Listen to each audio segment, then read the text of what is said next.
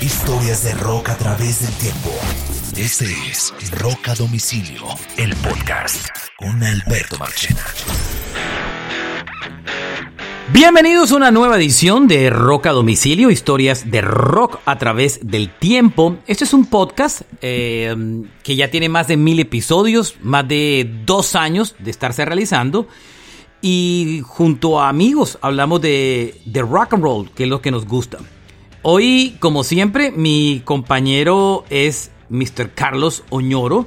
Eh, hey, Mr. Oñoro, ¿cómo andamos? Hey, Marchi, ¿cómo estás? Un gran abrazo para todos. Esto está muy bien hoy.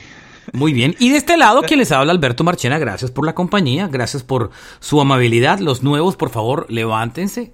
Ok, bienvenidos, siéntanse cómodos. Tienen mil episodios por, por oír, así que con calma.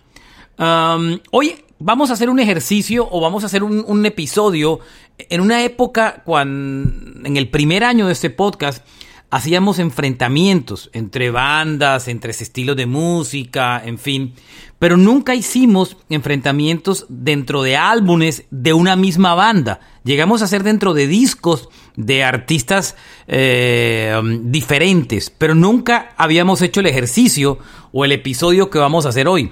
Vamos a coger una gran banda eh, y le vamos a poner dos grandes discos enfrentados para ver cuál de los dos discos es mejor. Um, de eso se trata este ejercicio. Y um, el ejercicio lo vamos a hacer enfrentando. Ninguno de los dos va a coger ningún lado, ni Oñoro ni yo vamos a ir de un lado ni otro. Es más, no quiero saber, pero yo no sé ni siquiera cuál de los dos discos le gusta a Oñoro. Ya lo veremos más adelante. Por ahora, creo que eso lo dejaremos como para el final del episodio. Eh, pero yo no tengo ni idea de verdad cuál le gusta a él. Yo sí sé cuál de los dos me gusta a mí. Eh, pero bueno, de eso vamos a abrir las barajas hoy. Vamos a enfrentar dos discos de Red Hot Chili Peppers. Porque los chiles están calientes. Vienen con un nuevo disco, gira, han lanzado ya un par de sencillos que están bien interesantes. John Fruciante vuelve otra vez el perro arrepentido y regresa a la banda. Y hoy vamos a enfrentar dos discos muy buenos e importantes de dos momentos totalmente diferentes en la historia de los Chili Peppers, pero ambos con una importancia enorme. Vamos a enfrentar el Block, Sugar, Sex and Magic. Lo vamos a enfrentar versus el Californication. Es súper difícil de escoger cuál de estos dos discos prefiere cada uno. Yo, más que decir cuál es mejor o no, es cuestión de cuál cada uno prefiere. Porque es mucha subjetividad alrededor del tema. Y lógico, vamos a hacer un, al inicio un repasito rápido por, por los Chili Peppers cortico, solamente para ubicarlos. Y ahí ya nos vamos a meter con cada uno de los discos y al final vamos a jugar un poquito a las comparaciones. Entonces, el orden es ese. Unas generalidades. Hablaremos un poquito del Block Sugar Season Magic, unos recordar cinco cositas chéveres. Vamos a hablar de Californication, tres, cuatro cositas chéveres y después empezamos a comparar. ¿Le parece, señor? Va para esa. Bueno, arranquemos. Los Chiles es una banda ochentera. Se formó en LA, en Los Ángeles, en el año 83. Banda ochentera. Um, es una banda que, como todos saben, ha combinado cualquier cantidad de ritmos, desde rock alternativo, funk, pop, rock, de todo un poquito. Súper vendedora 100 millones de discos porque le tocó una época donde los discos aún se vendían y les tocó incluso una época en que ya no se vendían tanto, ¿cierto, ñoro? Vivió, Así es. Vivió todas las épocas, ¿no? Sí, sí, eh, me, me, causa una gran... Eh, este ejercicio me encantó, Machena, tengo que decirlo. Eh, después de Californication hay cosas muy interesantes que incluso dentro de la piratería vendieron muy bien. Y ellos hoy, muchos años después, han sabido mantenerse cool y a pesar de la edad, porque es una banda como tú lo dices, eh, su primer álbum es del 84, muchos años, pero todavía tiene un espíritu joven. Y, la evolución también es increíble, ¿no? Ese funk con rap que trataron como de meter, pero un poco bien alejados de, del rock distorsionado y cómo van ellos caminando hacia, con el tiempo, wow, tremendo. Solo para que ustedes se hagan una idea, Anthony Kiris es un tipo que tiene 59 años de edad. O sea, no es un pelado. Inclusive creo que el mayor de ese grupo... El bajista. Es, termina siendo Flea. No, no, también 59 años de edad. Anthony Kiris y Flea tienen 59 años. Pues no son tan mayores porque hoy en día alguien de 50 y pico años no es tan mayor para el rock and roll cuando vemos en el escenario gente de 70 y pico tocando. Eh, esta banda tiene 13 canciones eh, em, en el número 13 canciones que han llegado al número uno. Eh, entre otras cosas, se han ganado 6 premios Grammy, eh, sí, de listas de rock, y son miembros del Hall de la Fama del Rock. Los integrantes actuales de los Red Hot Chili Peppers, para que lo tengan claro, son Anthony Kiris como vocalista, Flea en el bajo, Chad Smith en la batería y John Fruciante, que, son, es, que es el guitarrista. Ahí hay dos originales, tres Kiris Flea, bueno, mentira, dos. Kiris y Flea son miembros fundadores de la banda. Y por ahí han pasado una cantidad. Hailey Slovak, que fue guitarrista y que murió de una sobredosis. Jack Irons, Cliff Martínez. Jack Irons, el baterista. Jack Sherman, eh, también pasó por ahí.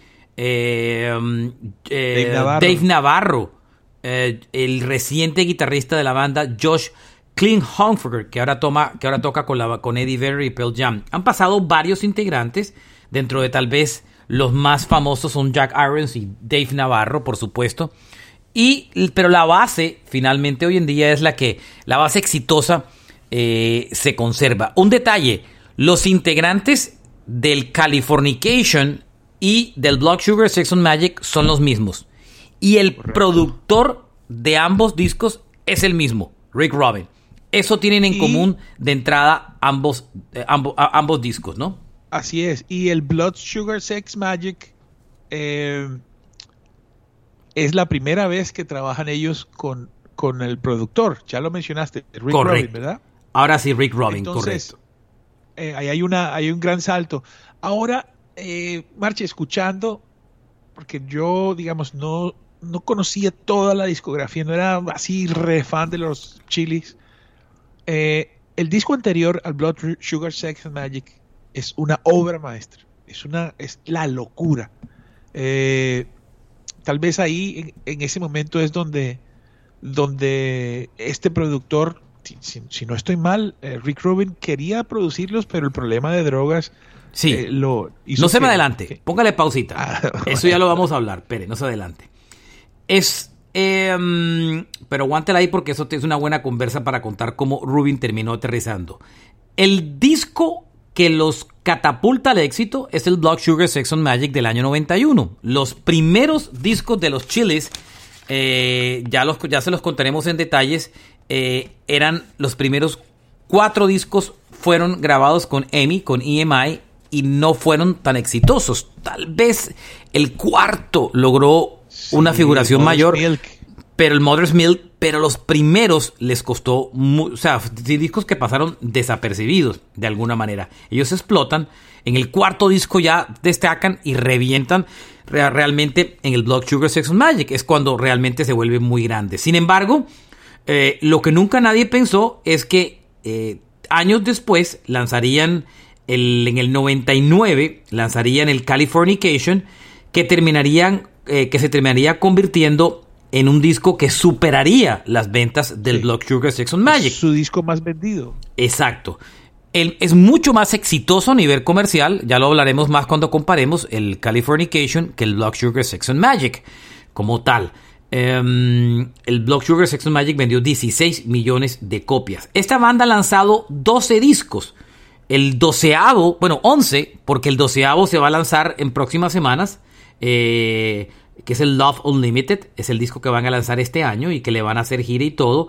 Eh, y digamos que vamos a enfrentar dos discos que de, de manera general tienen una característica de entrada y es que el Block Sugar Sex and Magic para, para, para los, es el disco preferido de la crítica y Californication es el disco más vendido del grupo.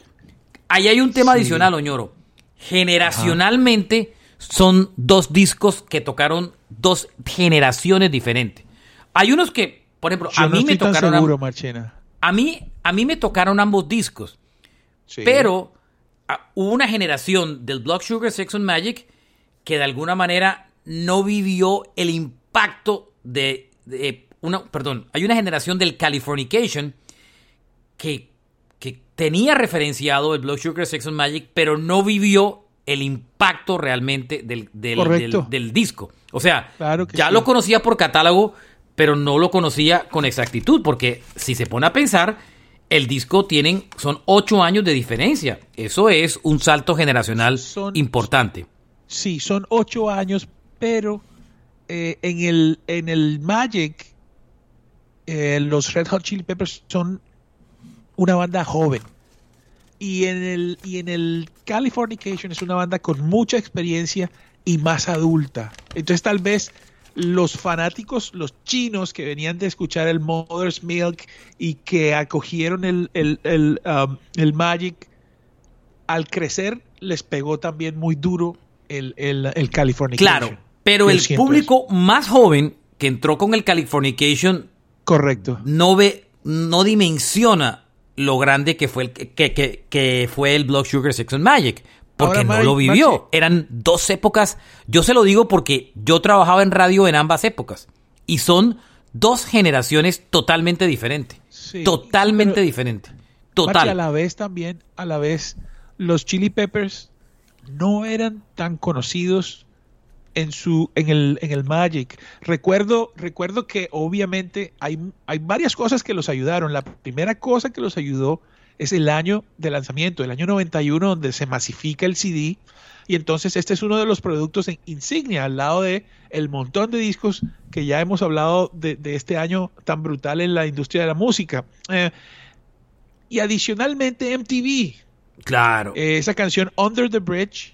Y el video de sonó- Give It Away en TV le dio muy duro a eso- Give It Away. Yo esos me acuerdo. dos videos hasta en la sopa y el MTV latino, dele y dele.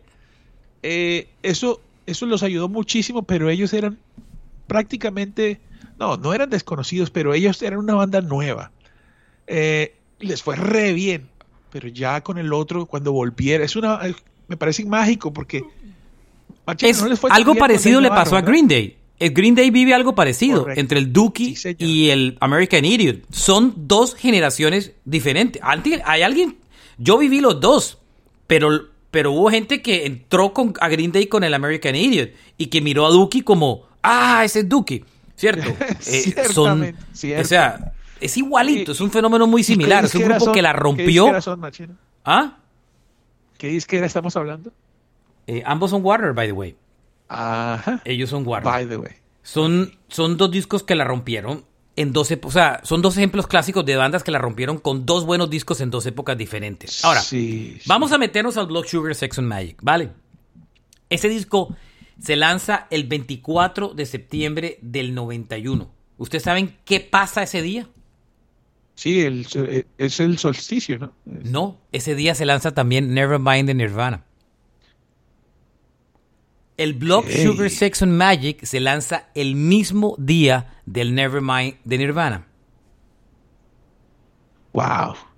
el mismo día se lanza. Lo que de por sí, ahí hay un contexto de entrada interesante, Oñoro, y es que el- la importancia del rock en esa época que se lanzó el disco en el 91, que es un año, de oro, porque el, el rock explotó en el 91, recuerda que le dedicamos un episodio, realmente, para que tengan ustedes una idea, el rock era, se robaba gran parte de la atención musical en ese momento en el mundo. Era súper Sí. protagonista. No digo Sí, que, que con el. Californication no, los, no lo fuera, también lo era, pero era mucho más protagonismo. ¿Por qué?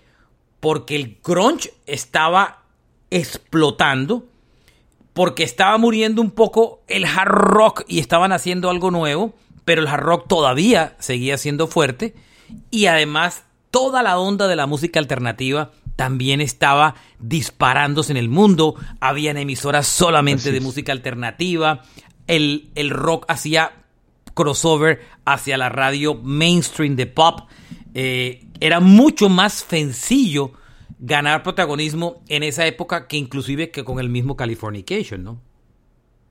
Sí, sí. Bueno, de todas formas ellos venían con un culto, ¿no? Tenía su una gente, de hecho, por ejemplo, Fruciante es uno de esos hardcore fans que ellos tenían, que los seguía desde, desde el comienzo. Eh, y bueno, sí, esta, esta revolución del CD acompañada de, los cambios de tiempos y de músicas eh, se les aparece y, chévere. Machena, el 24 de septiembre es el equinoccio de otoño, que es el día donde el día y la noche duran lo mismo. Y muchos lanzamientos de discos y muchos eventos son en esos cuatro días que tiene el año un poco extraños. En este caso, equinoccio de otoño. Eh, hay, una, hay una cosa muy bien particular del disco y es... Eh, este es el... Este, los chiles venían trabajando hace rato y realmente no la estaban logrando. No... No las cosas no estaban cuajando para el grupo, las vainas no estaban funcionando, los números no se estaban dando. Sin embargo, querían dar el siguiente paso. Había lanzado tres discos, el Red Hot Chili Peppers del 84, el Freaky Style del 85 y el Uplift Mofo Party Plan del 87. Pero en el 89 eh, la revientan con un disco que lanzan para EMI, em, que es el Mother's Milk. Ese disco es un tremendo disco. y el, ese disco, el, el single que se hace importante de ese disco es una canción que se llama Higher Ground, que para que ustedes tengan idea, es un cover de una canción muy famosa de Stevie Wonder. Ese es el primer hit de, de, um, de los Chilis, la primera canción que hace que, se, que muestra una actividad de popularidad y es un cover de un clásico de Stevie Wonder. Ese disco, ¿qué hubo? Ese, ese disco hay, hay, varios elementos que me gustaría eh, anotar. El sonido de la guitarra de, los Reds siempre fue eh, tratando de ser el mismo sonido, que es muy parecido al sonido de la guitarra de Jimi Hendrix. No sé si, se acuerdan de una canción que se llama Little Wing, que la guitarra suena muy especial. Este es el sonido de la guitarra de los Red Hot, mezclado con ese, con ese hardcore y con el rap aquí en el Mother's Milk, que es el primer disco de Fruciante, estos manes le pegan durísimo. Aquí hay un cambio brutal para los Red Hot Chili Peppers, Marche. Claro, ese, ese, grupo cambia de ahí porque, entre otros, eh, la, ahí realmente la banda que toca en ese disco ya es Kitty, Fruciante, Chad Smith eh, y Jack Irons. Inclusive, eh, Hailey Slovak todavía alcanza a tocar guitarra en algunos tracks de este disco, en un, en un track, en el, en el, track noveno, aunque Fruciante ya estaba realmente a bordo del disco. Ese disco eh, prende las alarmas a los chilis y le dice a la gente, este disco está muy bueno, pero se acababa el contrato con EMI, con EMI.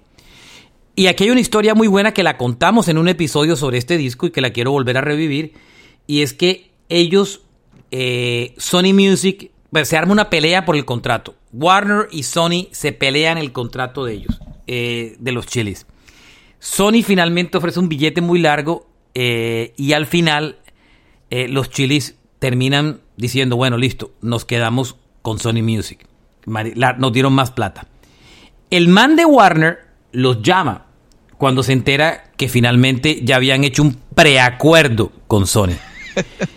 y los llama y les dice, oigan, Felicidades, qué bueno, se han quedado con una gran compañía de discos. Sé que ustedes van a ser supremamente exitosos. Me, me duele mucho en el alma que no hayan firmado conmigo, pero les deseo lo mejor, cero rabia, cero molestia y que tengan mucho, mucho, muchísimo éxito. ¡Pam! Cuelga el teléfono. Después de hablar con ellos. Kiris y la banda se ponen a pensar, no joda, este es el man que nosotros queremos que como disquero. Y llaman y después que Sony ya habían hecho una fiesta de celebración de la firma de los chiles, como era un preacuerdo, los manes se batracean, se echan para atrás y terminan firmando con Warner Records. Esta historia es, creo que la contamos en el episodio, ¿cierto, señor? Sí, creo que sí, de la este vida real. Este es de la vida real. De, o sea, cualquier de esos movimientos empresariales que siempre pasan, bueno, eso fue.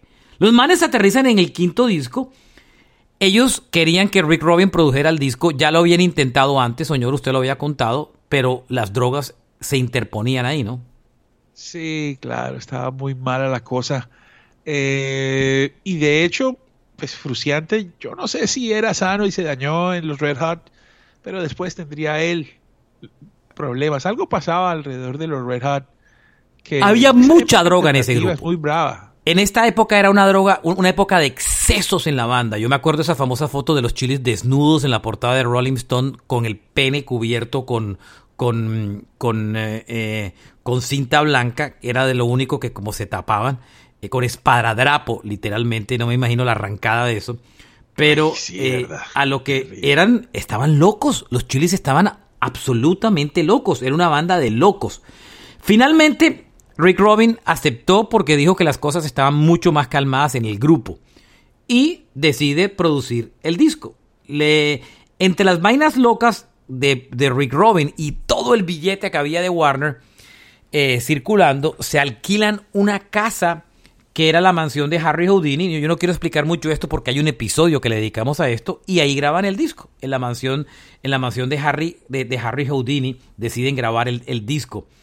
Eh, el cambio importante de este disco es que ellos reducen los riffs de heavy metal eh, del, disco anterior del Model Beam de Fruciante y Rick Robin los, los de alguna manera los convence que hagan unas, un disco un poco menos pesado y un poco más asequible. De ahí el Under the Bridge eh, y otras canciones más. Eh, es Rick Robin el que los convence. Es Rick Robin el que trabaja fruciante y le dice, vamos a bajarle un poquito al tema y, vamos a explorar otras cosas diferentes. Es, sí. ¿Mm? Marche, mira, eh, me parece a mí que, el sonido, primero que todo, de este disco, el sonido de este disco, es el mejor sonido que han tenido los Red Hot Chili Peppers en toda su carrera. De acuerdo. si, uno escucha ese, si uno escucha ese álbum. Limpio.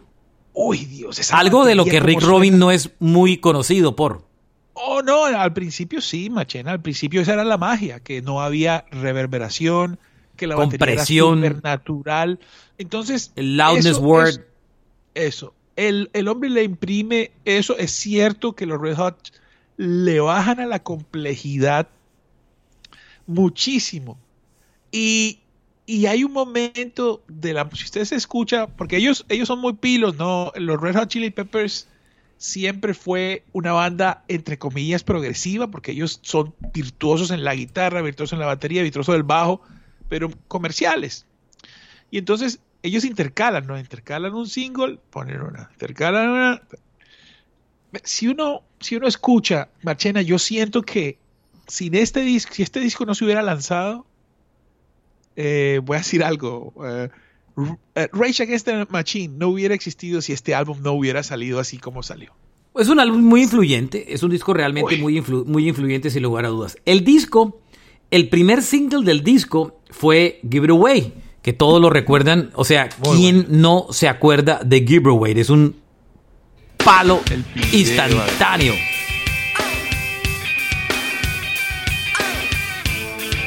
Me acuerdo ese video sonando y rotando en MTV en blanco y negro sin parar. Este video era la locura. Ese single, a pesar de lo exitoso y notorio que fue y que todo el mundo nos cantábamos y bailábamos, nos, nos derrumbábamos con esa canción, y medio había poco con esa canción. Después el segundo single fue la gran sorpresa del álbum, porque fue un palazo en lista que llegó a ser top 10 de lista de Billboard y fue una balada preciosa, una de las mejores canciones de la década de los 90, el Under the Bridge de los Chili Peppers.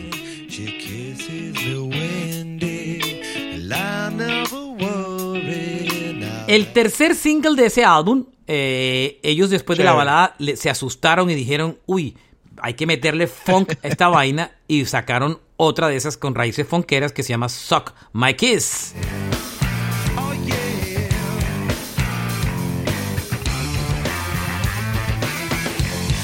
Por supuesto, esta no fue tan exitosa como The, Bridge. Y después se lanzan un cuarto sencillo que se llama Breaking the Girl, que también fue bien exitosa la canción.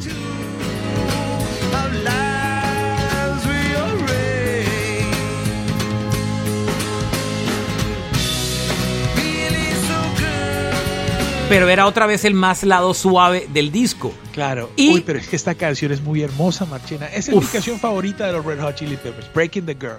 Y la último, el último single del álbum eh, fue el corte 2 del disco que se llama If You Have to Ask de los Chili. Fue el último single de ese álbum, el quinto single. Oigan el rapeo de esa canción. tank head,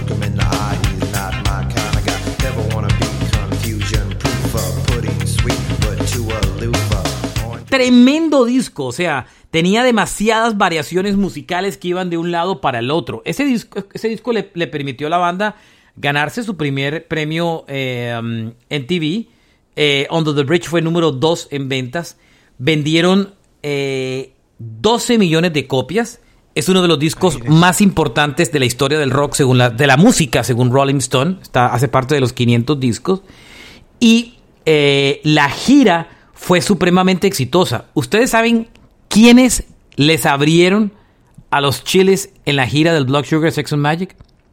¿Quiénes fueron los Uy. teloneros de los chiles? Díganlo. Nirvana, Pearl Jam y Smashing Pumpkins. Esos fueron los teloneros de los chiles en la gira. ¿Qué Para que calculen. En la mitad de la gira, am, Fruciante da la, la locura y abandona el grupo. Y, y lo terminan con otro guitarrista. Y al final, para el siguiente disco, se termina uniendo Dave Navarro, el hombre de James Addiction. Este disco es fabuloso, fabuloso. El diseño de portada, Oñoro. Este disco es, es una chimba de disco, sin lugar a dudas. Lleno de referencias sexuales, llenos de referencias de drogas, pero bien melódico, ¿no? y muy, muy funky, ¿no? A mí parece que es, es, un, es un disco donde se la juegan por los riffs, los riffs rítmicos. Entonces, no hay tanta canción, por decirlo de alguna forma. Los manes tienen sus sencillos que ya los conocemos, que son grandes canciones. El resto de los temas son, son muy funky, como, como perteneciendo todavía a, esa, a ese movimiento funk uh, hip hop para sus fanáticos. Y, y, uy, y el sonido es increíble, la batería suena, o sea, la batería suena perfecto ya, pero la guitarra, esa manera como suena, que nada más Stevie Ray Bonham y, y Hendrix sabían hacer sonar eso en un contexto totalmente diferente. Eh, yo siento que es el disco joven más exitoso de ellos. Eh, habría Ah. mucho más en su evolución, ¿no? Ahí clave fue Rick Robin, que le, que le, Claro. le movió, le trabajó el cerebro a Fruciante y, se abrieron musicalmente a otros estilos que no se habían hecho. Eh, Anthony Kiddis y Fruciante fueron la base del disco. Ellos compusieron la mayoría de las maquetas. Después se la pasaron a Flea y a Chad Smith, que terminaron ha- haciendo sus partes. Pero bueno, esa es la historia del Californication, perdón, del Blood Sugar Sex and Magic. Discaso, Sí. lo viví a plenitud. La verdad, eh, fue un disco precioso e inolvidable. Ahora, Eso pasó, Marchena, eso pasó nada más hace 31 años. imagínese, 31 años del Blood 31. Sugar Sex and Magic, güey. Bueno. bueno, el Californication. El Californication se lanza en otra época totalmente diferente, cerrando la década de los 90, donde eh, el Internet había aparecido. Hágase la idea que cuando el Blood Sugar Sex and Magic había aparecido, el Internet estaba en casi ni, o sea, no pasaba. Estaba todavía no había ni la época del esa conexión, ni siquiera eso El, el modem, el modem. del model. Californication eh, se lanzó un 8 de junio del año 99. Eh, Claro. Era la época donde ya el grunge había muerto prácticamente. El new metal era el género de moda. Eh, había todavía rasgos de sonido alternativo. Eh, la cosa era mucho más pop. Era la época de era la época de Britney Spears, Y NSYNC, YouTube Backstreet tratando de ser el Boys. mejor grupo. YouTube tratando de recuperar ser el mejor grupo de la historia, porque recuperar porque era lo que era. Los chiles venían de un, de un, de un momento difícil, porque ellos, después de que se fue Fruciante, que siempre ha sido como el cerebro del disco, y empezaron a grabar Californication, Rick Robin trabajó con ellos por cinco discos y, y estaba a bordo de este álbum. Ellos venían del One Hot Minute, donde se habían traído a Dave Navarro como guitarrista, que venía de James Addiction. Navarro era un tremendo músico endemoniado, eh, pero Navarro le, le imprimió algo a los chiles que no tenían, que para mí fue muy bueno, que fue toda esa psicodelia. One Hot Minute no fue ni la mitad exitoso del Blood Sugar Sex and Magic, pero es un gran disco, gran disco, pero mucho más experimental. Todavía me acuerdo cuando lanzaron Rapid, el primer sencillo, que uno dijeron, uy, jue madre, uno esperando Tondo the Bridge. Y esta canción era súper sollada. Después llegó My Frames y uno sé cómo acomodó más. Pero fue un disco muy experimental, pero muy bueno. Pero no funcionó tanto y los chilis se habían, se habían acostumbrado, se habían cebado al hecho de ser supremamente exitoso y Navarro al final no acomodó y salió, lo salieron o como sea del grupo y volvieron a traer a Fruciante, que lo rescataron por allá de, de una metido en las drogas como un berraco. Flea es el que lo jala. Muy parecido, muy parecido a lo que le sucedió a Dave Gaham, que lo encuentran vuelto nada, sin dientes por el problema de la heroína. Y, y, y Anthony lo que le dice es, loco, ¿por qué no vente para este, esta institución para que te rehabilites? Porque te vas a morir. Entonces, el man acepta, y, y, Anthony como que lo va a visitar o no, Marche. El que lo va a visitar es Flea. Ambos van a visitarlo, pero Flea es el que lo termina trayendo y lo convirtiendo que se rehabilite y toda la historia. El man estaba el man, perdido mal en la heroína, muy, muy mal. Cuando el man ya, cuando el man ya está bien, cuando ya tienen dientes nuevos y todo. No tenía dientes.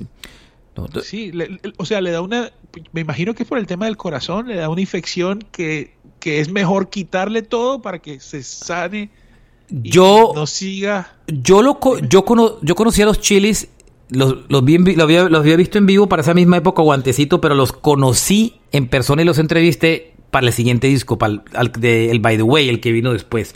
Y usted Ajá. veía Fruciante, y Fruciante era lo que yo sé, esa historia yo siempre la cuento. Las, los brazos quemados. El man se quemaba los brazos para no, para no inyectarse más heroína. Bravo, bravo. Pero lo recuperaron. El y el man es un genio sí. musical, ¿no?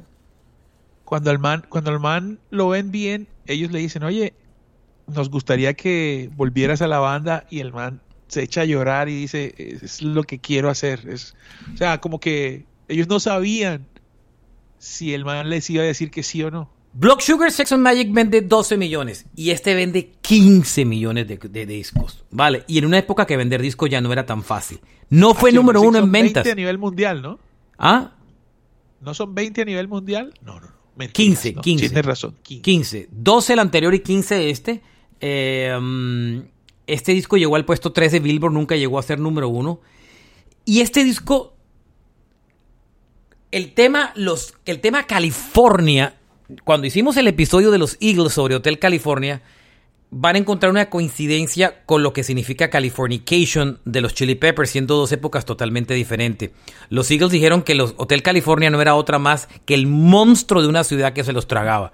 Y Californication era eso, un monstruo de vida, de glamour, sexo, drogas, rock and roll y todos los pecados que tenía California. Y eso es de lo que habla Californication, de muerte, de suicidio, de drogas, de mujeres, de viajes, eh, todo lo que la banda había vivido durante esos años de locura y de éxito. La misma temática que fue la inspiradora de Hotel California de los Eagles es ese mismo mundo, o sea, es la cultura de California que es muy heavy, oñoro. Sí, pero bueno, el origen de la palabra Californication, o sea, la californicación, es como, es como de tratar de decir eh, o que se refiere al, al, al, al, flujo de gente que vive en California a varios estados de los Estados Unidos, como contagiando el espíritu californiano al resto del territorio. Pero la historia detrás del disco era eso, la vida de abuso. Hay una serie de televisión que se llama Californication, de la que soy muy fanático y tengo todos los DVDs, que me encanta. Uf, uf. Es que es David brutal. Duchovny. David Duchovny. En esa serie apa aparece Paola Turbay en un, en un episodio, entre otras Fumando vainas. marihuana, claro. Sí, fumando marihuana. Era una empleada divina del servicio. Imagínese. Y sale Marilyn Manson en la serie. Amo esa serie, tengo todos los episodios, menos la última temporada que nunca la compré. La historia bueno. es... Eh, um, la historia, inclusive tengo por ahí de Ring Tom esta canción, entre otras vainas. Eh, el Californication se lanzó un 8 de junio del 99, grabado en Los Ángeles, con toda la historia y todo el tema. Rick Rubin produciendo el disco, venden 15 millones de copias, eh, debutan en el 3 en, en Billboard. Pero aquí el disco, una vez más, es más suave y aún más melódico. O sea, el grupo se contagia mucho más de, de querer hacer un disco rock, pero con raíces más fuertes de pop. Es aún más melódico y suave. O sea, una de las cosas que a mí me sorprendió, veníamos del One Hot Minute, que era un disco sollado, prendido, fonquero, eh, súper... para atrás un poco. Sí, súper psy- psychedelic. Y de pronto, cuando, cuando llegó el Californication, solamente el primer single, el Scar Tissue, era una cancioncita suavecita. Era el video de los manes vueltos mierda en el carro Sí. eh, eh, por las carreteras, ¿se acuerda? Claro, pero los manes que les- con, una muñ- con una muñequera que les habían dado, todos vueltos mierda. Era impresionante el Scar Tissue, era una maravilla. Eh, qué pena porque este podcast se reproducen en emisoras de Argentina y una que otra de Colombia eh, que nos los piden y yo me paso de palabras en este podcast, pero bueno, discúlpenos. A ¿Qué veces te se me piden, olvida. ¿Qué? ¿Qué te piden? No, no, no, no me piden nada, simplemente es que a veces me paso de palabras. El primer single lo lanzaron el 25 de mayo del 99. El- era la clásica. El álbum salía el 8 de junio y el single una o dos semanas antes. Esa época. Ahora, un año y siguen lanzando sencillos y no lanzan el disco. Qué épocas tan Sí. totalmente diferentes. Eh, el disco, el primer single del, del disco fue Scar Tissue y ese disco Qué fue buena canción. ese disco fue increyendo, Oñoro, ¿cierto? Scar Sí, Tissue fue no, es buena. que- Eh, Es que, ah, ¿Sabes qué, Marche? A mí me parece que, que este es un disco. eh, no sé si notaste que el disco suena. Yo diría que suena mal. Porque no es brillante. pésimamente. Eso vamos a hablar del disco. Suena Porque es que esta es la pero época. intencional. Sí, porque Rick Rubin hace una, se mete en una costumbre de la época que se llama el loudness word, que es comprimir demasiado, subir el volumen para que cuando suene el disco en la radio eh, sonara más fuerte que las canciones que estaban alrededor. Sí. Ese era el Y le loudness quita los word. brillos. Le Y le quita los quita- brillos para que suene- no suene el- la distorsión. el disco suena horroroso, horroroso. Esa es la gran crítica de... Y eso es una costumbre que Rick Rubin también la llevó a un disco de Metallica, acuérdese. Eh, Uy, que el, el- el disco de Metallica lanzado por Universal, claro, y se oye, se- Claro. ahí sí se oye la distorsión total. claro, igualito. O sea, Esa fue una moda en la que Rick Rubin se montó Death y que el- y lo han, el Deck Magnetic, y lo han criticado por esa vaina. Eso es una de las grandes críticas que ha tenido eh, Rick Rubin, el Loudness World, esos discos saturados y reventados hasta arriba. Este Californication lo tiene. Total. ¿Sabes qué, Marche? De Mm. todas maneras, eh, este es un disco que usted le pone play desde la primera canción. Ah, se va derecho. Son solo palos hasta la 8 por lo menos. Primer palo fue este. Discazo. El Scar Tissue. Ay, qué cancioncita tan rica.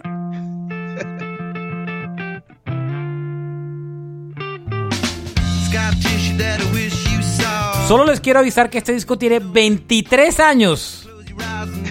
Yeah, están viejos. No digo estamos porque yo sé que estoy hace rato. El segundo single, esta fue baladita. Y la segunda se asustaron y mandaron su foncito en Around the World, que fue una chimbita. Oiga, el- video, la locura. ¿Se acuerdan?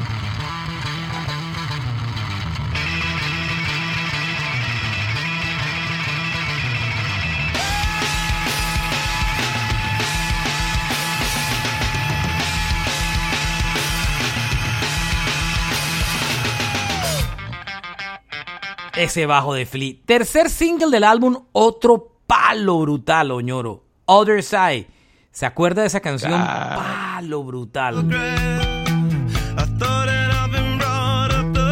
El cuarto sencillo, ni hablemos, Californication, Oñoro. Hágame el favor. Ese ¿Qué, fue el? November Rain del comienzo de, la de, de la- de esa década. The sun may Superando a Scar Tissue a pesar de todo, ¿no? A pesar de lo bacana que es. Uy, esa canción sonó mucho. Of California. que- No. La Muy siguiente, eh, por supuesto, otro palazo de ese disco. Muy eh, buena y muy especial. y es bellísima, que se llama Road Trippin'. La última canción del disco. Uf, qué Divina esa canción. Road two favorite airlines.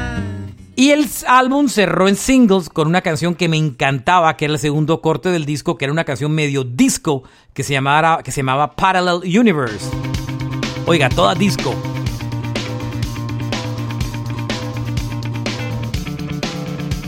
Y ese disco tenía otras canciones buenísimas, como Porcelain y todo. Es un discazo. O sea, Sí. como singles, tuvo más singles que Blood Sugar Sex and Magic, la verdad.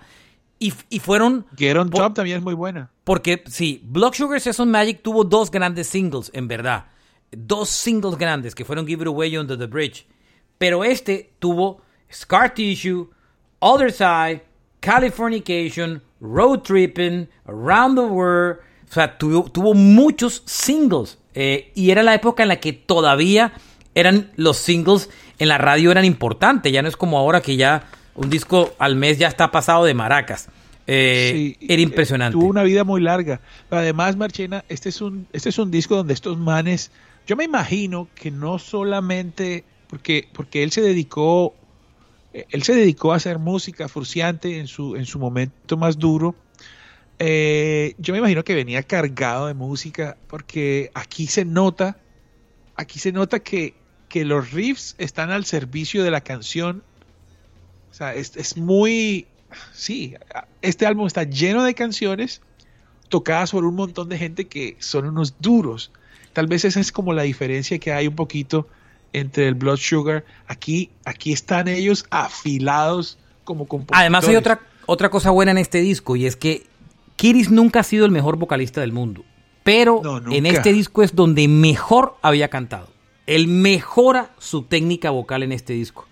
La mayoría de las le letras... ayuda. ¿Ah?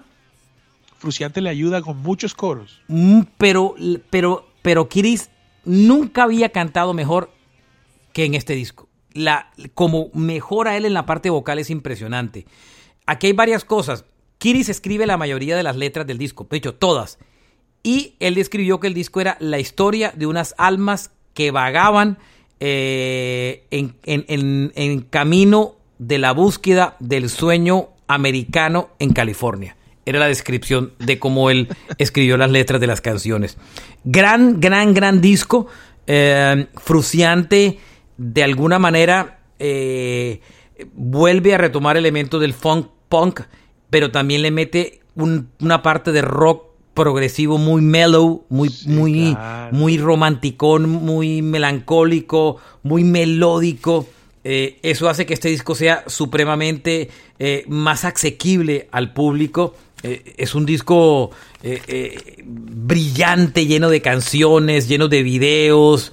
Eh, es, es- es una berraquera, la verdad, es el disco. Es un, un disco no, que a mí particularmente me encanta. Sí, es un pro- es tremendo productor, tremenda banda, tremendas canciones, una de las mejores disqueras. Ahí se juntan todo y nada más es metérsela y mostrársela a la gente. Y ahí no había nada que hacer, nada que decir. Usted pone ese disco desde la primera hasta, bueno, Road Trip es la última. Haga el ejercicio, es, es un discazo. Ahora, Un Oñoro, diga, llegamos al momento de la verdad, minuto 43 del podcast. ok. Usted es, usted es igualito que Juan Quis, que les cuesta trabajo decidir. No, no me- en este caso no me cuesta. Para usted, ¿cuál de los dos es su disco favorito? O sea, le toca, uno de los dos discos va a desaparecer de la historia del rock. O sea, No. bueno, uno de los dos Bueno, ¿sabes van a hundir un botón y uno de los dos ¡pum! se borra por completo. Y va a quedar Yo- ese.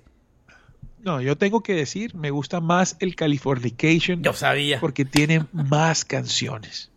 Más canciones. Eh, sí, lo siento, lo siento, los siento a ellos como una super banda que hace unos, unos temazos. Eh, el Blood Sugar es increíble, suena divino, pero siento yo que, que les faltan canciones. Y me hubiera gustado que tal vez el Mother's Milk lo hubiera producido Rick Rubin y hubiera sido una obra gigantesca. Ese De los dos discos, a mí me gusta más California. Block Sugar, Sex and Magic. Y le voy a explicar por qué. Siento que yo vengo de la radio y los que trabajamos en radio somos, cuando oímos un disco, tenemos, eh, tenemos la costumbre de buscar singles y Californication está lleno de singles y digamos que para la radio uno celebra un Californication. Pero yo creo que Blood Sugar Sex and Magic para mí me gusta más teniendo menos singles porque me parece que fue un disco que, que era mucho más experimental. El Sí. Californication es un disco seguro, es un disco de alguna manera súper comercial, donde la banda se obsesiona por crear sencillos, pero que no experimenta tanto. Juega a crear un disco de top 40 de canciones exitosas y sacrifica, sac- sacrifica mucho la experimentación eh, eh, en en el disco y la sorpresa. Se vuelve un álbum que de alguna manera eh, es muy bueno en contenido de canciones, pero que s- suelen ser predecibles. El Other Side se parece al Scar Tissue. Hay, hay muchos, hay muchos, eh, se, me, se me ha ido la palabra. Hay muchas canciones como formateadas que tienen un estilito que se repite. Eh, y el disco es un disco seguro, es un gran disco, pero no hay una canción que yo oiga y digo, ¡boom! me voló la cabeza. Esto suena totalmente diferente. Nadie había hecho esto. Eso me pasa con el, con el Californication. Eso no me pasa con el Blood Sugar Sex and Magic. Cuando yo oí el Blood Sugar Sex and Magic y todavía lo oigo, digo, güey, madre, nadie había hecho un Give It Away. Nadie había hecho una balada como Under the Bridge. O sea, para mí, Blood Sugar Sex and Magic rompió más, más paradigmas dentro del rock. Sí. Por eso a mí me gusta ese disco más. Lo oigo, se me hace menos predecible, se me hace... eh, es un gran disco Californication, pero es un disco que para mí fue diseñado mucho más como para radio. Blood Sugar Machi. Magic fue un disco de una banda más joven, con, con- con menos miedos, Sí. más atrevida. Eh, la otra era, el, el Californication es una banda más ya jugando a lo seguro, pescando el hit, buscando las canciones, pero menos sorprendente, eh, más calculadora. En cambio, el Blood Sugar Chili's es arriesgado, no le, da miedo a, hacer las canciones que tenía que hacer, eh, a decir las cosas que tenía que decir. Por eso me, sigue pareciendo una, un- una obra de arte impresionante el Blood Sugar Sex and Magic. Y para mí, para mí es mi preferido. Pero sé que hay una gran parte de gente que le gustó mucho más el, el, el anterior, el, el Californication. Lo entiendo, pero para mí me quedo con Blood Sugar Sex and Magic. ¿Me entienden mis razones? Sí, claro, y está buenísimo. Eh, estamos de acuerdo en que Keeper Way es, o sea, es ellos, es una creación de ellos. Y si ese disco y si esos manes no hubieran hecho ese álbum, tal vez no existiría Rage Against the Machine. En, en- en mi opinión, Y muchos O sea, discos. la El influencia gran parte salvaje. del new metal también está influenciado por el Blood Sugar Sex and Magic. sobre todo la parte que mezcla, eh, que mezcla rap. Marchena, ¿escuchaste el Mother's Milk? Sí, lo he oído. Menos, pero lo he oído. Es- eh, ese hice el ejercicio para el programa y la verdad que me sorprendió. Me llevé una, una gran sorpresa. Una gran sorpresa. Muy bueno. Muy bien. Yo sabía que no íbamos. a- Yo sabía que usted se iba a ir con el Californication. Usted ¿Por qué, sabía, usted ¿Por qué, pensaba, güey? usted qué pensaba con qué me iba a ir yo. No, no lo sé, no, no, no lo sé porque sé que te tocaron los dos, los dos discos y, y en la radio sonaron, yo diría que sonó muchísimo más eh, Californication. Californication. Claro, inclusive le voy a Entonces- contar. Cuando el Blood Sugar Sex and Magic se lanzó, no había radio rock en Colombia. Radioactiva era una emisora de pop Correcto. que ponía también cosas de rock. Pero cuando salió Californication, a mí me tocó en pleno. En pleno me tocó ese disco. Incluso Sí. el, yo tengo enmarcada en mi casa, en mi, en mi apartamento aquí donde estoy grabando este podcast, hoy la portada de El Californication firmado por, por Chili Peppers. Porque cuando fui a entrevistar a los chilis para el By the Way, no habían lanzado el disco. A mí me dejaron oír el disco un día antes, completico, y al día siguiente hice la entrevista, pero no había salido el disco. Entonces, cuando los entrevisté, me llevé, cuando los entrevisté, me llevé la portada del Californication y, y la tengo ahí, ahí la tengo guardada y la tengo, la tengo firmada, porque todavía no había lanzado el By the Way, que es otro disco que me encanta, por cierto. Eh, no tanto como estos dos, Muy buen material. Pero para mí, de la discografía de Chilis, por supuesto, Blood Sugar Sex and Magic número uno y Californication el 2. Yo creo que para usted, no sé, seguramente el Mother's Milk ahora lo tiene entusiasmado y lo pondrá ahí también al tico, pero Es un tema, las canciones, las, los sencillos que hay en el, en el eh, Blood Sugar, esos, esas cuatro canciones son espectaculares. No hay Oiga, Oñoro. canciones así en el otro. Dime. ¿por qué hay tanta gente que le tiene bronca a los chiles? Chico, más sí. Sí, véalo, hay mucha gente que, ah, chiles, ah, ah, hay mucha gente, hay, inclusive tienen, tienen una fama de no ser tan buenos en vivo. Son muy buenos en vivo. Lo que pasa, Marchena, es que es el único grupo, el único grupo de verdad que toca de verdad. Los cuatro. El bajista es un, un brutal y el guitarrista, o sea, es un Eso no lo estoy diciendo yo, digo cantante. lo que mucha gente los critica. A mí me encanta verlos, yo los he visto buen, Claro, muchas veces. La primera vez los vi en Panamá, me acuerdo. Eh, pero soy muy fan, muy fan de los chiles. Ah, ¿mm? eso es que, por ejemplo, por ejemplo, usted va al concierto de YouTube. Po- Pongámosle YouTube, que también son cuatro. Pero YouTube tiene una pared llena de efectos que adorna el sonido de The Edge. Hay un teclista que está abajo en el, en el sótano tocando los teclados y los coros gigantes y la superproducción. Eh, los Red Hot decidieron, y yo creo que eso es- va a ser así por, por hasta que se acaben, eh, es muy estilo Rolling Stones. En el, en Ellos son una banda simple. Ellos son una banda simple. Yo la última vez que los vi, los vi, es más, muy curioso, los vi en eh, un festival en Nashville, Tennessee, donde tocaban YouTube un día y Red Hot Chili Peppers otro día. O sea, eran las cabezas de cartel. Los dos shows. Chilis estaba haciendo la gira del disco ese de La Mosca y YouTube estaba haciendo la gira del Joshua Tree, que yo la vi en ese concierto y en ese festival y después la vi en Bogotá. Eh, la diferencia es que en el festival no llevaron las pantallas ni nada, sino que tocaron todas las canciones porque era, era, era ambiente festivalero. Y yo estaba, Oñoro, en primera fila. Tenía a Kiris enfrente eh, y enfrente a Bono. Y le quiero decir que sí, es una banda simple. Es como los Stones. Los Stones son muy simples. Ellos no se adornan con mucha vaina. Estoy de acuerdo con lo que dice. Marche, no lo había incluso pensado. Los integrantes de, de- de Red Hot Chili Peppers son personas muy enérgicas en el escenario. Muy. Flea, todo eso, o sea, son una m- máquina. Eh, tal vez las hoy en día que hay pantallas gigantes, se puede apreciar mucho más lo que ellos hacen en el escenario, que son ellos. Ellos no te van a sacar.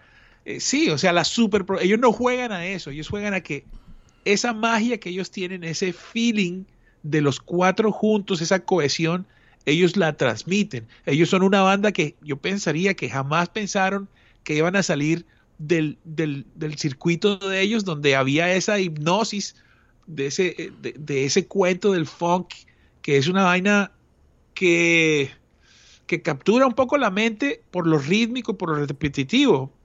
Entonces ellos al crecer, sí es verdad, su música eh, se hizo más comercial, pero lo que ellos venden es esa, esa, esa mística de ellos solos en el escenario. Y si usted no lo entiende, pues es problema de uno. ¿sí o no? Sin son 44 grandes. dólares más fee verlos aquí en Miami el 30 de agosto, ñoro, en el Hard Rock ¿Barato Stadium. o caro, Marchena?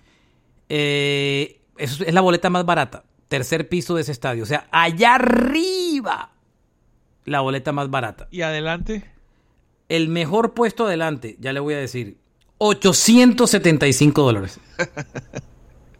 ¿cómo han cambiado los tiempos? Frente al escenario, 875. Tercer piso allá trepado, porque ese estadio es trepado. Eh, 44 dólares en un puesto no muy, no muy decente que digamos. Muy católico. no muy católico que digamos. Yo voy a pasar, no lo no voy a pasar, la verdad. Ya los he visto varias veces y voy a pasar esta girita. Me duele, me gustaría verlos, pero no, si los quiero ver, los quiero ver en un buen sitio y pagar Esta es una banda. y pagar 800 dólares, mm, no, en este instante, por un Esta grupo que ya me he visto como cuatro veces.